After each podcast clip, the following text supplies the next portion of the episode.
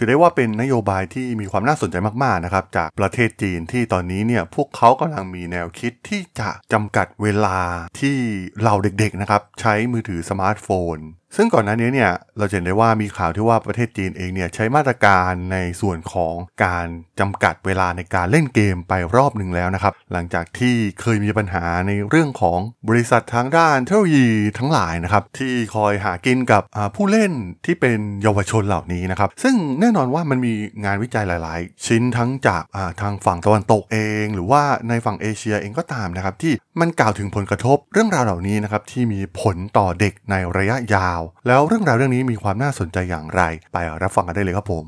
You are listening to Geek Forever podcast. Open your world with technology.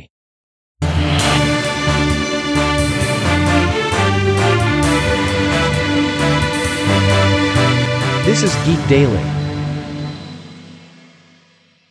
สวัสดีครับ ผมดนทลาดนจากดนบล็อกนะครับ และนี่คือรายการ Geek Daily นะครับ รายการที่จะมาอัปเดตข่าวสารวงการธุรกิจเทคโนโลยีที่มีความน่าสนใจนะครับ วันนี้มีประเด็นที่น่าสนใจเรื่องหนึ่งที่เป็นข่าวมาแล้วประมาณสัปดาห์หนึ่งนะครับ แต่ว่ามันมีเรื่องราวน่าสนใจหลาย ๆ อย่างมาก ๆ นะครับ เกี่ยวกับนโยบายใหม่ที่ทางจีนเนี่ยคิดจะมาควบคุมการใช้งาน โดยเฉพาะเรื่องของการเสพติดหน้าจอสมาร์ทโฟนของเหล่าเด็ก ๆ นะครับ ซึ่งเรื่องราวเหล่านี้เนี่ยผมว่าหลายๆประเทศเนี่ยก็ต้องการที่จะทำ ในสิ่งที่จีนคิดจะทำเหมือนกันนะครับ แต่ว่าแม้จะมีข้อถกเถียงอะไรหลาย ๆ อย่างนะครับ มันก็มีทั้งข้อดีทั้งข้อเสียในตัวของมันเองนะครับ แต่ว่าด้วยงานวิจัยหลายงานที่มีตีพิมพ์ออกมานะครับ ทั้งโลกตะวันตก หรือว่าทางฝั่งอาเอเชียเองก็ตามนะครับ มันมีปัญหาจริง ๆ นะครับ เกี่ยวกับการเสพติดสมาร์ทโฟนของเยาวชนนะครับ การใช้งานกับมันมากเกินไปเนี่ย มันจะส่งผลต่ออนาคตของพวกเขาอย่างไรบ้างนะครับ ซึ่งการชี้ขาดนโยบายนี้เนี่ยถือว่าเป็นปัจจัยสำคัญ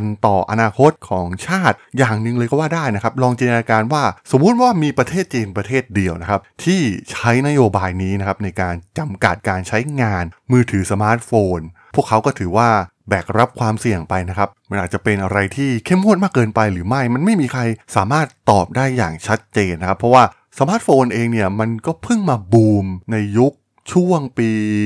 2010 เป็นต้นมาเพียงเท่านั้นนะครับที่เริ่มแพร่กระจายไปทั่วทุกมุมโลกนะครับหลังจากที่การเกิดขึ้นของระบบปฏิบัติการอย่าง Android ของ Google เองนะครับที่ทำให้มือถือสมาร์ทโฟนเนี่ยกลายเป็นหนึ่งในปัจจัยที่สำคัญไปแล้วนะครับสำหรับการดำรงชีวิตของมนุษย์เราในยุคปัจจุบัน ซึ่งบางครั้งเนี่ยมันก็อาจจะมีปัญหานะครับโดยเฉพาะกับเด็กๆต่างๆนะครับมันมีหลายงานวิจัยที่ออกมานะครับโดยเฉพาะเรื่องของปัญหาสภาพจิต ใจ ซึ่งเราเห็นได้ว่าแอปเครือข่ายโซเชียลมีเดียต่างๆ มากมายในยุคปัจจุบันเนี่ยโอ้โหบางครั้งเนี่ยมันก็มองเป็นสิ่งที่น่ากลัวได้นะครับ แม้ เราเห็นได้ว่าทุกแพลตฟอร์มเนี่ยมันก็มีโหมดที่ใช้สำหรับเด็กนะครับแต่ว่ามันเป็นกำแพงที่ต่ำมากๆนะครับเพราะว่ามันสามารถแหกกฎเหล่านี้ได้อย่างง่ายดายมากๆ เช่นมี YouTube โหมด Kid มันก็ยากนะครับที่จะมากรองเรื่องราวเหล่านี้จริงๆ หากเด็กจะไปใช้ปล่อยมือถือให้พวกเขาใช้เสพติดกับหน้าจออยู่ตลอดเวลาเนี่ยมันก็ยากนะครับที่จะมา control ที่เหมือนกับนโยบายการควบคุมโดยผู้ปกครองที่แพลตฟอร์มต่างๆเนี่ยพยายามนำเสนอ มันสามารถทำได้จริงๆนะครับมันเป็นไอเดียที่ดูเหมือนว่ามันจะอยู่ในโลกอุดมคติเกินไปนะครับเพราะว่าในโลกแห่งความเป็นจริงเนี่ยมันสามารถแหกกฎเหล่านี้ได้ง่ายดายมากๆนะครับแต่ว่าจีนเองเนี่ยก็พยายามที่จะใช้เทคโนโลยีมาเริ่มจัดการนะครับก่อนหน้านี้ในช่วง 2 ปีที่ผ่านมา พวกเขาก็เริ่ม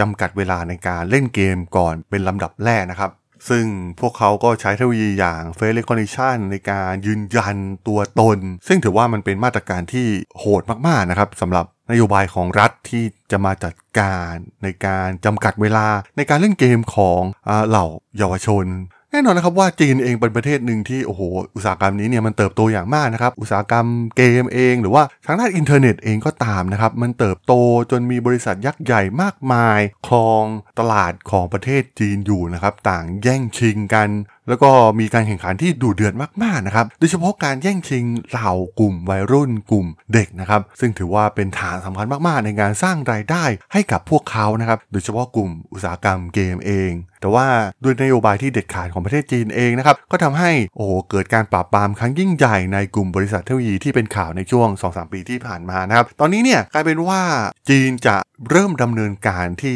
ก้าวไปอีกขั้นหนึ่งนะครับ เพราะว่าการจำกัดการใช้สมาร์ทโฟนเนี่ยโอ้โหมันเป็นเรื่องใหญ่มากๆนะครับ โดยหน่วยงานกำกับดูแลอินเทอร์เน็ตของจีนเนี่ยได้เสนอข้อบังคับให้สมาร์ทโฟนแอป และ App Store ต่างๆ เนี่ยต้องสร้างสิ่งที่เรียกว่า minor mode นะครับ ลงในผลิตภัณฑ์ของตน เป้าหมายคือการจำกัดระยะเวลาที่เด็กสามารถใช้โทรศัพท์ และคอนเทนต์ที่พวกเขาสามารถอ่านหรือดูได้แต่ก็มีการเปิดให้สาธารณชนเนี่ยแสดงความคิดเห็นนะครับ เพื่อดู feedback นะครับว่านโยบายเหล่านี้เนี่ยมันควรจะทำ implement จริง ๆ หรือไม่นะครับ feedback จากกลุ่มผู้ปกครองหรือว่าผู้ที่เกี่ยวข้องเนี่ยมีมุมมองต่อเรื่องราวเหล่านี้อย่างไร ซึ่งข้อเสนอในการจัดการเรื่องนี้เนี่ยพยายามป้องกันการติด อินเทอร์เน็ตของเยาวชนนะครับ โดยจำกัดเด็กที่อายุต่ำกว่า 8 ปี ใช้เวลาได้เพียงแค่ 40 นาทีนะครับในการใช้สมาร์ทโฟนต่อวัน ซึ่งเวลาที่จำกัดเนี่ยจะเพิ่มขึ้นตามอายุนะครับ โดยสูงสุดถึงวันละ 2 ชั่วโมงสำหรับผู้ที่มีอายุระหว่าง 16 ถึง 18 ปี แน่นอนว่ามันส่งผลกระทบต่อเหล่าผู้ที่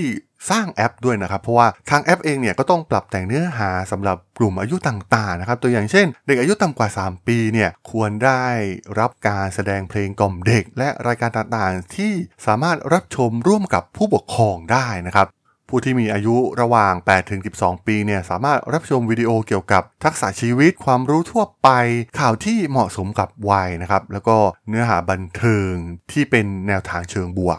แม้ว่าสมาร์ทโฟนและแอปบางรุ่นเนี่ยจะมีฟีเจอร์ที่ใช้ในการจำกัดการใช้งานของเด็กอยู่แล้วนะครับ แต่ว่าอย่างที่กล่าวไปข้างต้นนะครับ ว่าแผนของจีนเนี่ยมันเหนือกว่านั้นนะครับ เพราะว่าต้องมีการควบคุมโดยผู้ปกครองอีกชั้นหนึ่งนะครับมันมีแอปวิดีโอมากมายนะครับในแพลตฟอร์มของประเทศจีนเองทั้ง Douyin นะครับซึ่งเป็นเวอร์ชันภาษาจีนของ TikTok ซึ่งมีคุณสมบัติที่จำกัดเด็กๆ ให้เล่นแอปได้ 40 นาทีต่อวันนะครับแล้วก็ล็อกไม่ให้เด็กเข้าได้ตั้งแต่เวลา 22 นาฬิกาจนถึง 6 โมงเช้านะครับตลอดจนจำกัดเนื้อหาที่พวกเขาสามารถดูได้นะครับ แต่อย่างที่กล่าวไปข้างต้นนะครับว่าการที่จะมาคอนโทรลเรื่องราวเหล่านี้เนี่ยมันเป็นเรื่องยากนะครับ เพราะว่ามันเหมือนเป็นเรื่องอุดมคตินะครับที่มากั้นเด็กๆไว้ด้วยโหมดการใช้งานแบบนี้นะครับ แต่ว่าที่จีนเนี่ยแตกต่างแน่นอนนะครับเพราะว่าพวกเขามีความเข้มงวด หรือแม้กระทั่งการเข้ามาเซ็นเซอร์ได้เลยนะครับ เพราะว่าพวกเขามี The Great Firewall ในตัวเองอยู่แล้วนะครับ หลังจากที่ข้อเสนอนี้ได้ถูกเปิดเผยออกมานะครับ ก็ได้รับผลตอบรับที่ค่อนข้างหลากหลายทางออนไลน์นะครับ บางคนเนี่ยก็ถึงขั้นชมเชยนะครับ ว่าเป็นนโยบายที่ดีมากๆนะครับ เพราะว่าหลายๆคนเนี่ยเห็นอิทธิพลด้านลบถึงการเข้าถึงอินเทอร์เน็ตของเหล่าเด็กๆนะครับโอ้กลายเป็นว่าเด็กเข้าไปใช้คำสบถคำหยาบคาย แสดงท่าทีไม่สุภาพต่อผู้อื่นแทบจะทุกๆวันนะครับในแพลตฟอร์มออนไลน์เหล่านี้ ซึ่งปัญหานี้เนี่ยมันก็เจออยู่แล้วนะครับในทุกประเทศทั่วทุกมุมโลก หรือแม้กระทั่งในอีกแง่มุมหนึ่งนะครับ ผู้คนก็ต่างวิพากษ์วิจารณ์ว่าข้อเสนอนี้เนี่ยมันเข้มงวดเกินไปหรือไม่นะครับ มีบางคนโพสต์บนออนไลน์เลยนะครับ ว่าทำแบบนี้เนี่ยมันเหมือนกับการปฏิบัติต่อเยาวชนเหมือนทารกนะครับ จะส่งผลให้ผู้คนเติบโตกลายเป็นผู้ใหญ่ที่เป็นทารกนั่นเอง บางคนก็มองในแง่ดีไปเลยนะครับ ว่าการใช้กฎหมายเหล่านี้เนี่ยก็ทำให้พ่อแม่มีเวลามากขึ้นกับลูกๆของพวกเขานะครับ ที่มาใช้ชีวิตกันแบบจริงๆนะครับไม่ต้องเสพติดอยู่กับโลกออนไลน์อยู่ตลอดเวลาเหมือน ที่เราเห็นเป็นประจำในชีวิตประจำวันในตอนนี้นะครับมันกลายเป็นว่าทุกคนเนี่ยเวลานัดทานข้าว ครอบครัว หรือว่าเพื่อนฝูงต่างๆเนี่ยครับเราไม่ได้มีปฏิสัมพันธ์กันแบบจริงๆจังๆมากนักนะครับ ส่วนใหญ่ก็นั่งดูมือถือกันนะครับแทบจะคุยกันน้อยมากๆนะครับ ซึ่งก็ถือว่าเป็นมุมมองที่น่าสนใจนะครับกับเรื่องราวเหล่านี้ แต่จะเห็นได้ว่านโยบายแบบสิ่งที่จีนคิดเนี่ยถ้าเป็นประเทศอื่นๆเนี่ยมันคงเป็นเรื่องยากนะครับที่จะกระทำเพราะว่ามันก็มีองค์กรเอกชน องค์กรต่างๆนะครับที่เข้ามาเกี่ยวข้อง มันอาจจะมองว่าเป็นการละเมิดสิทธิเด็กหรือไม่นะครับ แต่ว่ามันก็เป็นนโยบายที่ถือว่าน่าสนใจนะครับ มันเป็นเหมือนการทดลองครั้งใหญ่ครั้งสำคัญมาก ๆ กับเยาวชน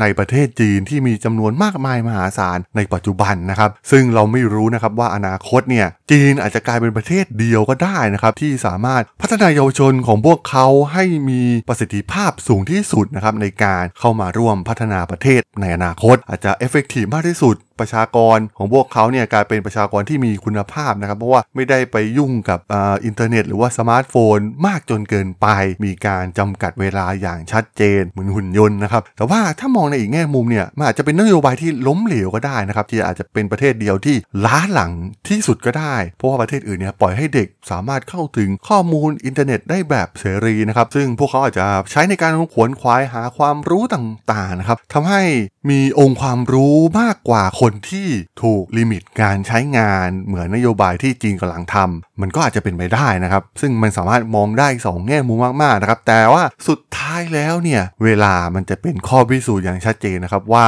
การจัดการกับเด็กรูปแบบใดเนี่ยมันมีประสิทธิภาพสูงสุดในระยะยาว ซึ่งอนาคตของชาติเนี่ยมันก็จะเป็นการเดิมพันครั้งสำคัญของจีนในครั้งนี้เช่นเดียวกันนั่นเองครับผม สำหรับเรื่องราวของการจำกัดเวลาการใช้งานอินเทอร์เน็ตของเด็กในประเทศจีน EP นี้ ผมก็ต้องขอจบไว้เพียงเท่านี้ก่อนนะครับสำหรับเพื่อนๆที่สนใจเรื่องราวทางธุรกิจเทคโนโลยีและวิทยาศาสตร์ใหม่ๆที่มีความน่าสนใจก็สามารถติดตามมาได้นะครับ ทางช่อง Geek Forever Podcast ตอนนี้ก็มีอยู่ในแพลตฟอร์มหลักๆ ทั้ง Podbean Apple Podcast Google Podcast Spotify YouTube แล้วก็จะมีการอัปโหลดลงแพลตฟอร์ม Blockdit ในทุกๆ ตอนอยู่แล้วด้วยนะครับ ถ้ายังไงก็ ฝากกด Follow ฝากกด Subscribe กันด้วยนะครับ แล้วก็ยังมีอีกช่องทางหนึ่งในส่วนของ Line add ที่ a t h r a d o n t h a r a d h o l สามารถแอดเข้ามาพูดคุยกันได้นะครับ ผมก็จะส่งสาระดีๆ พอดแคสต์ดีๆ ให้ท่านเป็นประจำอยู่แล้วด้วยนะครับ ถ้าอย่างไงก็ฝากติดตามทางช่องทางต่างๆ กันด้วยนะครับสำหรับใน EP นี้เนี่ยผมต้องขอลากันไปก่อนนะครับ เจอกันใหม่ใน EP หน้านะครับผม สวัสดีครับ